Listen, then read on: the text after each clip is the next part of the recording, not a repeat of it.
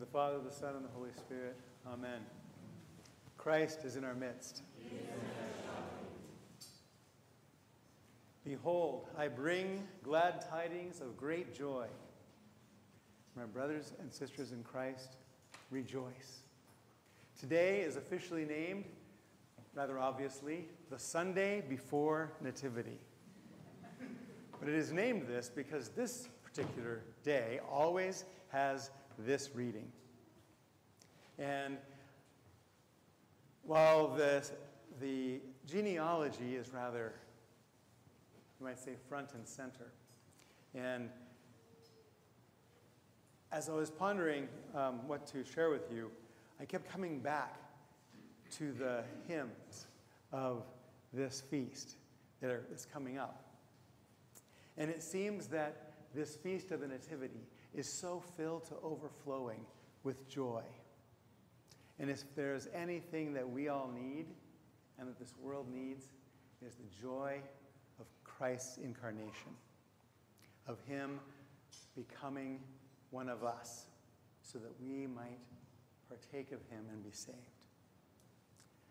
Now, I don't want to overlook this list of the genealogy of Christ.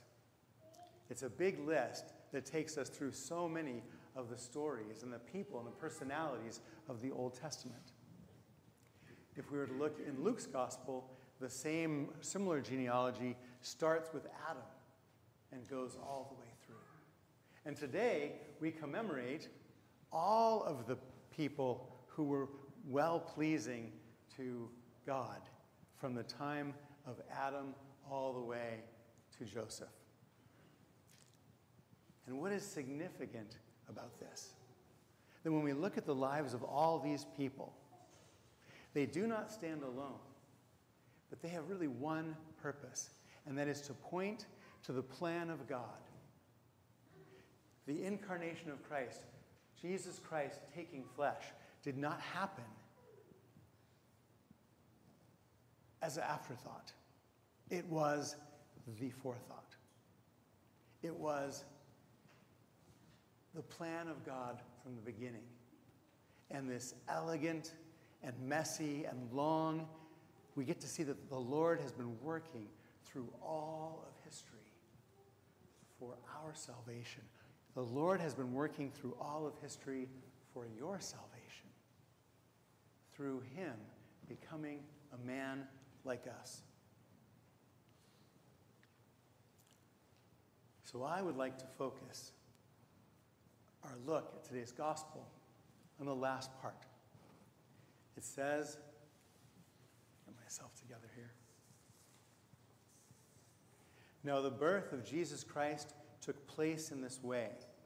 When his mother Mary had been betrothed to Joseph, before they came together, she was found to be with child of the Holy Spirit. And her husband Joseph, being a just man, unwilling to put her to shame, resolved to divorce her quietly. Now, if we are carefully reading this, we realize, wait a minute, Joseph didn't know. His wife is pregnant. Now, if you remember from the Gospel of the Annunciation, where the angel Gabriel visits the Virgin Mary, and he tells her, rejoice, and that she's going to be with child. What does she do immediately? It says she immediately left to the hill country of Judea and spent three months in the house of Zechariah and Elizabeth, her cousin. So for the first three months of her pregnancy, she's not with Joseph. And she comes back, and there's no sense that Mary and Joseph had a conversation about this. These are not a modern American couple that might talk about these things. We can imagine that these people in antiquity, men and women, especially an older gentleman, maybe forty or fifty years old, and a young maiden, maybe fifteen or sixteen years old, are not going to have a conversation about the state of her body. And so, at some point, apparently, she was found to be with child. And Mary, as it says in other parts of the scripture, as she did throughout her whole life, she cherished all these things in her heart. So we don't get a sense that she told Joseph what was happening inside of her, though she knew. So as he's considering, he gets a message that will be unarguable. Behold, an angel of the Lord appeared to him in a dream, saying, Joseph, son of David, do not fear to take Mary your wife, for that which is conceived in her is of the Holy Spirit. She will bear a son, and you will call his name Jesus, for he will save his people from their sins. And most of you know the name Jesus, Yeshua, means Savior, he who saves. And all this took place to fulfill what the Lord has spoken by the prophet. Behold, a virgin shall conceive and bear a son, and his name shall be called Emmanuel, which means God is with us. Now it's interesting. It says his name shall be called Emmanuel, but the angel says to call him Jesus. Why didn't they call him Emmanuel? Well, it doesn't say that he should be called Emmanuel, but that the people, the world, will call him Emmanuel, as in his life he reveals himself truly to be God with us.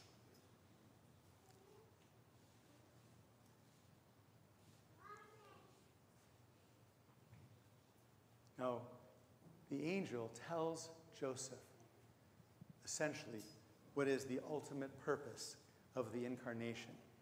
That is, that he will save his people from their sins. This is the purpose. But why this way? Why does he do it this way? Certainly, our God could have saved us in another way. Why does he choose the Most High God to humble himself and to be put on flesh, human flesh, and become a baby? Now, I'd like to share with you something that maybe many of you received in the Christmas card from um, Yerontissa and the sisters at Saint John the Forerunner. There's a beautiful little piece, and I'll share an excerpt of this. It, it is from Saint John Popovich, and it's what they included in their Christmas card this year. And if I've already spoken too many words, then listen to these and let them penetrate your heart. Christ, our God, was born on earth as a man. Why? In order to reveal the purpose of our birth with his birth. The purpose of our birth is revealed in his birth. God became a man so that man could become God. God became a man so that man could become God. That is, so that we could be like him.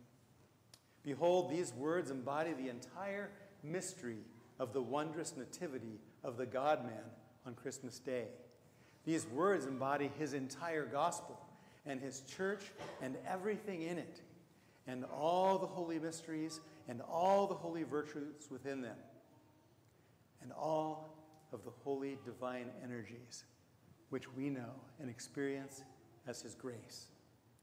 Since the nativity of our Savior on earth, the whole fullness of the Godhead, the entire God, is bodily present in our own humankind, so that we can be filled with this fullness of the Godhead.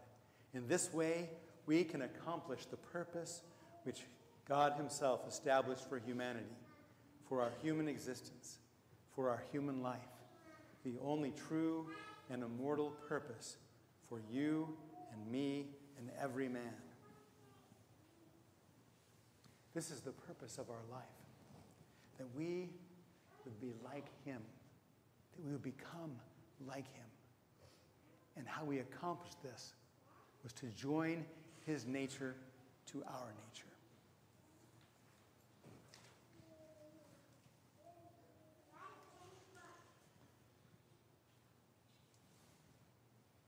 Now this is the good news. This is the glad tidings. And it inspires great joy.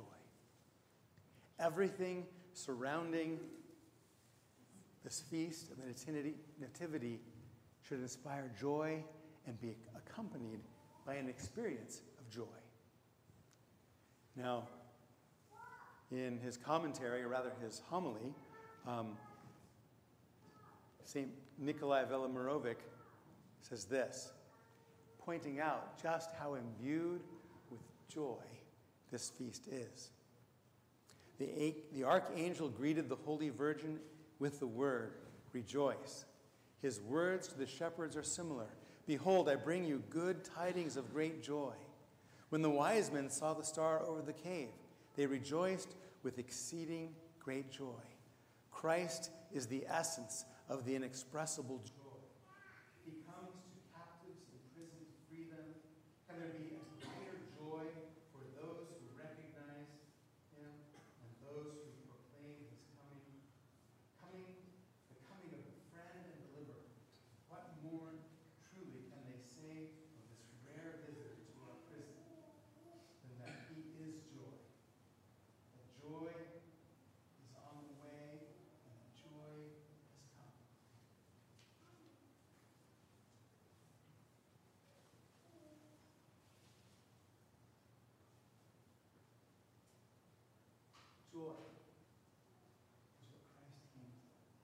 his apostles in the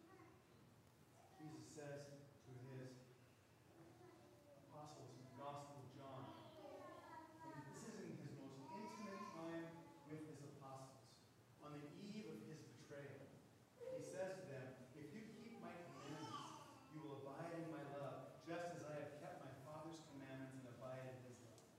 These things I have spoken to you, that my joy may be in you, and that your joy may be full. This is my commandment, to love one another as I have loved you. When I have spoken these things, he says, that his joy may be in us, and that our joy may be full. This is the purpose of Christ, joining his divinity to our humanity. So are you feeling it? We use the word joy a lot. Are you all feeling joy? Are you all feeling joy all the time? Christ is present with us, incarnate in us all the time. And joy, what is joy? We don't seem to feel joy all the time. In fact, joy seems to be quite fleeting. And sometimes we think joy has completely left us. Do we as Christians cultivate a place for joy in our hearts? This gift of the Holy Spirit, remember the fruits of the Spirit are love, joy, and peace, and a few others. But joy nearly tops the list, along with love. So what is wrong with us? Why are we not experiencing the joy? Why at Christmas may we not, perhaps, experience the joy of the Nativity? We have some problems. Chief among them, our sin. And our sin seems to chase away the joy of our salvation. Not only that, we live in a world that is broken and hostile to God. It's hostile to any expression of joy that would come to our hearts from God, a God whom the world does not acknowledge nor believe in. And we have an evil one who is dead set against our joy, literally. And he wishes to destroy us and the joy that God gives us. I think there's something else that makes us struggle to experience joy. And it's something that I discovered poorly as I was prepared. What is joy? We use this word so often. We say rejoice, and we think, well, what does that mean? Jo- rejoice.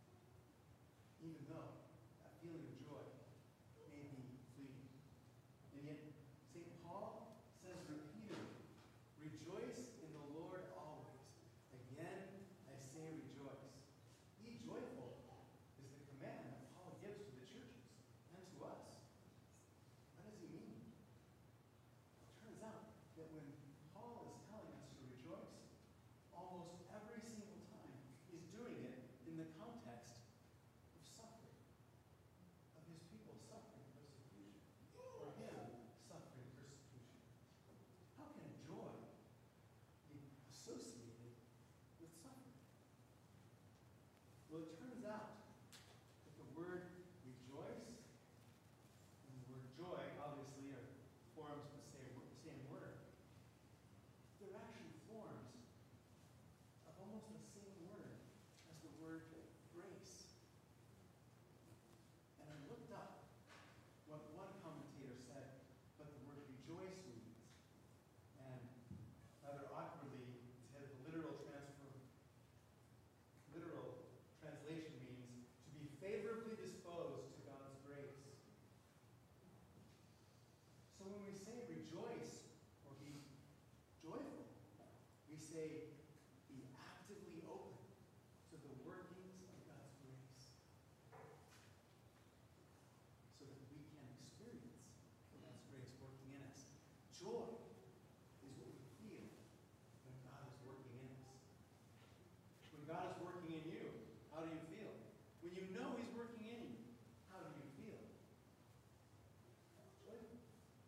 And there is an element of happiness there. But it's a happiness that can transcend our circumstances. That we can be joyful in the midst of suffering. And if we have this joy, is the experience of God's grace. It makes so much more sense when Saint